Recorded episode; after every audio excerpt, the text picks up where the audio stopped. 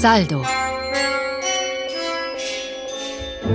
Das Ö1 Wirtschaftsmagazin mit Hanna Sommersacher im Studio und einem Interview mit Clemens Haselsteiner. Der 42 Jahre alte Betriebswirt leitet seit Jänner die Strabag, Österreichs mit Abstand größten Baukonzern.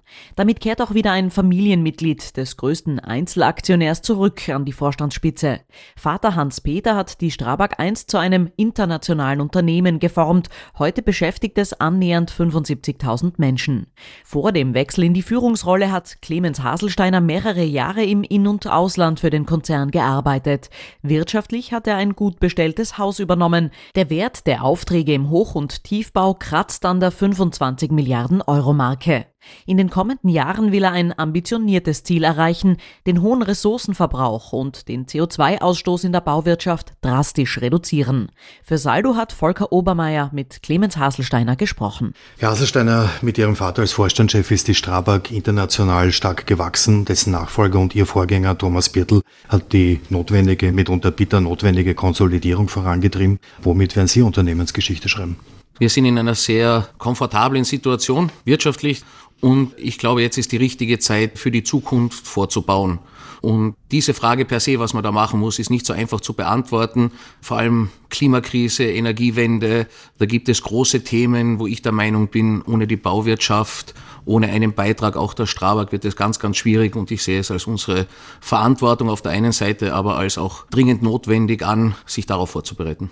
Sie wollen mit dem Konzern nachhaltiger sowie grüner werden, digitaler, innovativer, bis 2040 sogar klimaneutral. Wie wollen Sie diese Herausforderung meistern? Die Herausforderungen sind immens und es wäre nicht seriös zu behaupten, wir hätten die Antworten. Wir haben ein klares Ziel vor Augen und viele der nötigen ja, Technologiesprünge stehen noch aus, die wir brauchen werden. Aber ich bin überzeugt, es gibt viele kleine Schritte, die auch notwendig sind und darum sollten wir uns kümmern. Wir werden es auch nicht alleine schaffen. Wir brauchen unsere Kunden dazu, wir brauchen unsere Lieferanten dazu. Wenn wir über Klimaneutralität reden, geht es ohne große Baumaschinenhersteller nicht.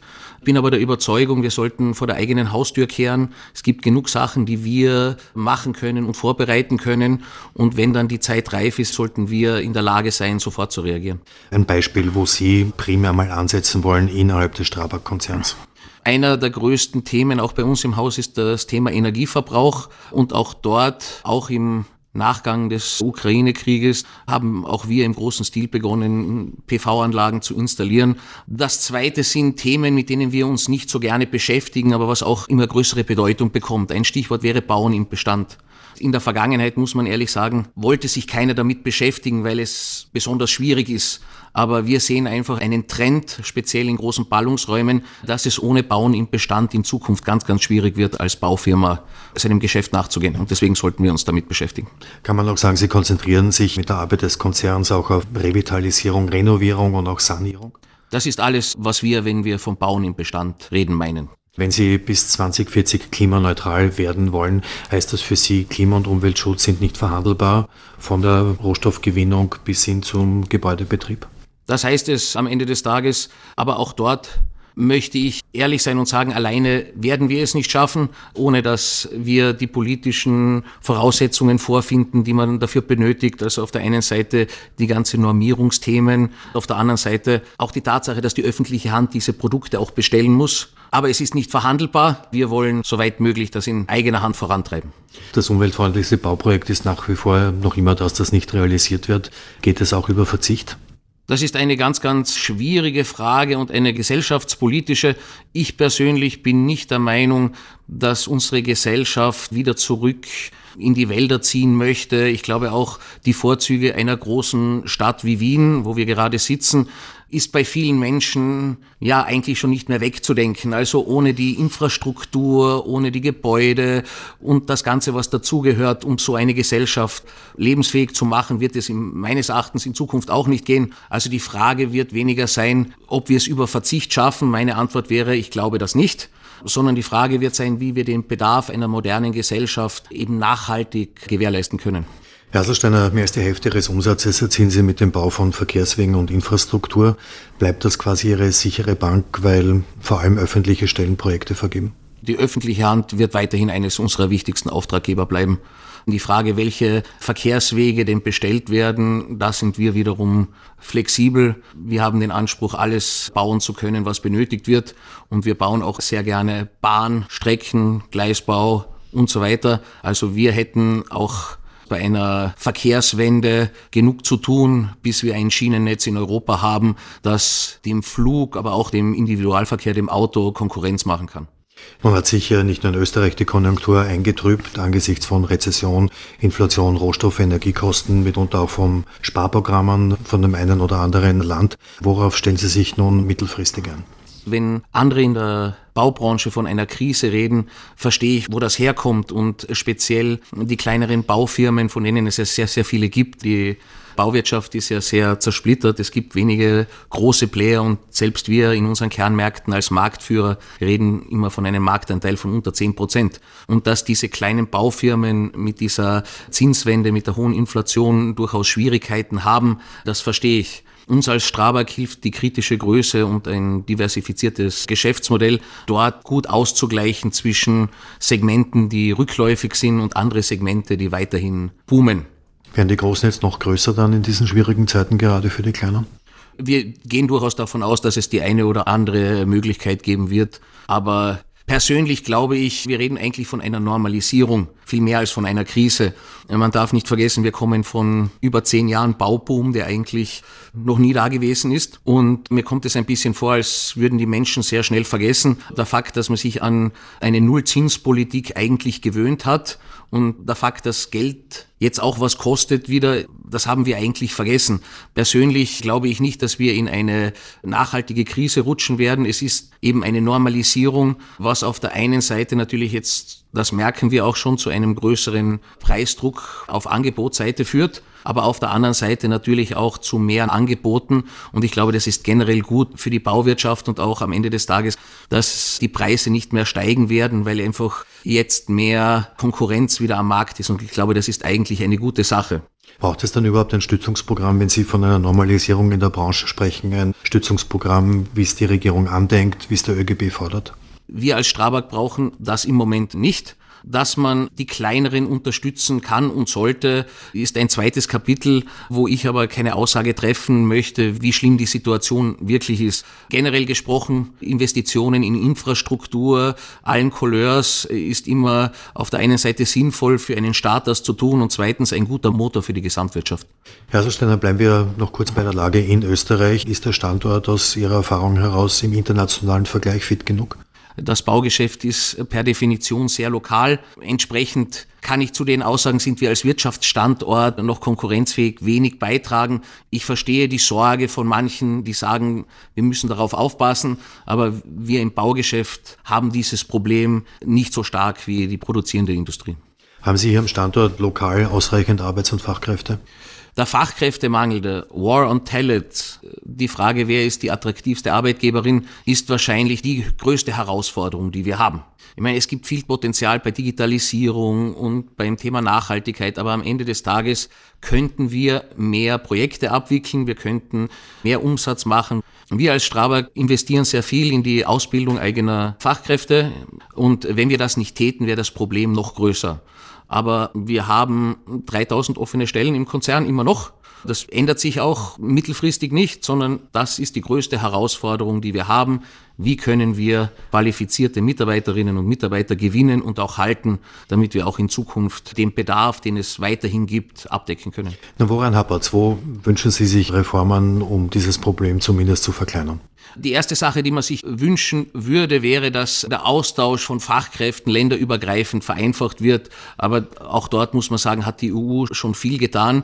Ich meine, jede Unterstützung, die man bekommt, wenn man als Unternehmen hier Geld investiert, ist willkommen, weil ich glaube, wir machen das zwar für uns, aber auch im Sinne der Gesellschaft. Das eigentliche Problem, das ich sehe, ist, dass speziell, wenn wir über Arbeiter reden, die Arbeit am Bau nicht das ist, was allgemein als sexy bezeichnet wird. Also wir finden einfach immer weniger Menschen, die diese Arbeit machen wollen und wie man das mittelfristig löst weiß ich nicht zur Gänze. Wir versuchen das eben durch eigene Ausbildung, auch durch internationales Recruiting, aber auch natürlich durch das Vorantreiben von Automatisierung am Bau diesem Problem zu begegnen.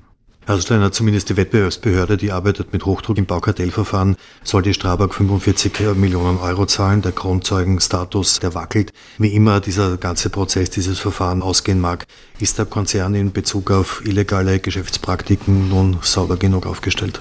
Als jetziger CEO bleibt mir eigentlich nichts anderes übrig, als mich für diese Thematik zu entschuldigen. Es ist etwas, was indiskutabel ist und mich auch persönlich sehr schmerzt. Das Zweite, was ich sagen möchte, das Baukartell ist von 2017, also durchaus auch schon wieder sechs Jahre her und seitdem ist viel passiert. Wir sind als erstes österreichisches internationales Unternehmen ISO-zertifiziert nach Austrian Standards, was unser Compliance-System betrifft. Darüber hinaus möchte ich auch sagen, dass wir voll kooperiert haben, was diesen Fall betrifft. Und den Rest werden wir sehen, wie das Verfahren ausgeht. Ihr Ansatz heißt jetzt Null Toleranz immer überall, unabhängig von Personen und Positionen. Eindeutig. Herr Hasselsteiner, Sie wollen nicht der billigste sein mit der Strabag, sondern der beste. Erfolgreich ist der Konzern in Europa und im angelsächsischen Raum. Welche Märkte sollen nun mittel- und langfristig noch dazukommen? Wichtig ist zu betonen, dass wenn wir über langfristig erfolgreich reden oder nachhaltig erfolgreich, rede ich von einem sogenannten Flächengeschäft. Das heißt, wir haben eine Präsenz im Markt und Markt sind in diesem Kontext immer Länder und haben eine lokale Struktur, lokales Management und bieten eine große Bandbreite an Projekten an, groß wie klein. Und wenn man das als Maßstab hernimmt, haben wir noch viel Potenzial. Nun sind Ihre Orderbücher prall gefüllt. Allein in Europa warten zum Beispiel zig Bahnprojekte auf Realisierung. Fällt es da noch leichter angesichts dieser Auftragsfülle auf Russland zu verzichten? Das ist nicht das Thema. Mich verbindet mit Russland eine persönliche Geschichte, weil ich ja dort auch tätig war. Unabhängig davon, dass es einfach alternativlos war, dass wir den Markt verlassen werden, muss man sagen, wir waren in Russland historisch nie so erfolgreich wie erhofft. Mit der Invasion ist es erstens nicht vertretbar und zweitens auch fast nicht durchführbar. Den Anteil von Rasperia mit dem Oligarchen Oleg Deripaska konnten Sie, ich sage es mal vereinfacht, mit Hilfe der anderen Aktionäre unter die Sperrminorität von 25 Prozent drücken. Wie soll es jetzt noch mit dem russischen Anteilseigner weitergehen? Schritt für Schritt. Die Kapitalmaßnahmen sind ja noch nicht vollzogen. Von Seiten Rasperia erwarte ich keine Lösung des Problems, weil die Sanktionen funktionieren offensichtlich und sie sind handlungsunfähig. Was wir machen können, das tun wir. Die Kapitalmaßnahmen, um die Sperrminorität aufzulösen, ist, glaube ich, ein wichtiger und richtiger Schritt. Ob das eine Blaupause sein kann für weitere Kapitalmaßnahmen mit demselben Ziel, nämlich der Verwässerung des russischen Aktionärs, wird man sehen. Ist aber auch nicht der Job des Vorstandes, sich über die Eigentümerstruktur Gedanken zu machen. Ist ein kleiner oder eben kein russischer Aktionär essentiell, um zum Beispiel Aufträge in Polen nicht zu verlieren? Die Beteiligung von Rasperia hat uns vor sehr viele Herausforderungen gestellt, unter anderem in Polen, einem unserer stärksten Konzernländer, Nummer drei nach Deutschland und Österreich. Gerade vor diesem Hintergrund sind die Maßnahmen, die wir ergriffen haben, eigentlich alternativlos. Die Situation hat sich bis zu einem gewissen Grad entspannt, aber sie ist nicht vorbei, sondern es ist ein, nennen wir es ein Damoklesschwert, das über uns hängt, auf das wir immer achten müssen. Und entsprechend ist alles, was wir tun können, um das zu ändern, eine gute Sache. Herr Hasselsteiner, es gibt viel zu tun, schreiben Sie als eine Headline im jüngsten Geschäftsbericht. Gerne sagen Sie auch, am Bau herrscht Klartext. Wann bekommt in der Strabag wenigstens eine Frau einen Platz im Vorstand? Das ist ein großes Ziel auch von mir. Ich sehe das Thema Diversität größer als nur Mann und Frau. Es geht auch um die Frage, eine gute Mischung aus alt und jung. Es geht auch äh, speziell in unserem Konzern um einen guten Misch zwischen deutschen und österreichischen Managern, aber auch Managern aus Osteuropa. Wenn es jetzt darum geht, den Status quo zu ändern, bin ich gegen Hauruck-Aktionen. Wir könnten uns natürlich überlegen, eine Top-Managerin extern unter Anführungszeichen einzukaufen. Es ist aber eine unserer großen Stärken, dass wir unser Management, wenn es geht, selbst ausbilden möchten. Da ist, was Frauenförderung betrifft, auch schon sehr viel passiert. Es reicht nur noch nicht. Wir haben natürlich generell das Problem, dass gerade was Technikerinnen betrifft, der Frauenanteil von Haus aus gering ist. Aber das soll keine Entschuldigung sein. Wir haben durchaus die eine oder andere Kandidatin bereits jetzt im Top-Management. Nur das wäre ein falsches Zeichen zu sagen, die wird's jetzt, weil wir brauchen unbedingt eine. So sollte diese Frage nicht beantwortet werden. Ihr Vertrag läuft jetzt einmal bis 2026. Ist bis dahin eine Veränderung im Vorstand möglich? Sie ist nicht geplant, weil ich bin mit meinem Vorstandsteam sehr zufrieden. Ich danke Ihnen für das Gespräch. Vielen Dank. Das war Strabag-Vorstandschef Clemens Haselsteiner im Gespräch mit Volker Obermeier. Sie können unser Wirtschaftsmagazin als Podcast und über das Ö1 Online-Angebot nachhören. Danke für Ihr Interesse, sagt Hanna Sommersacher. Saldo gibt's wieder in einer Woche.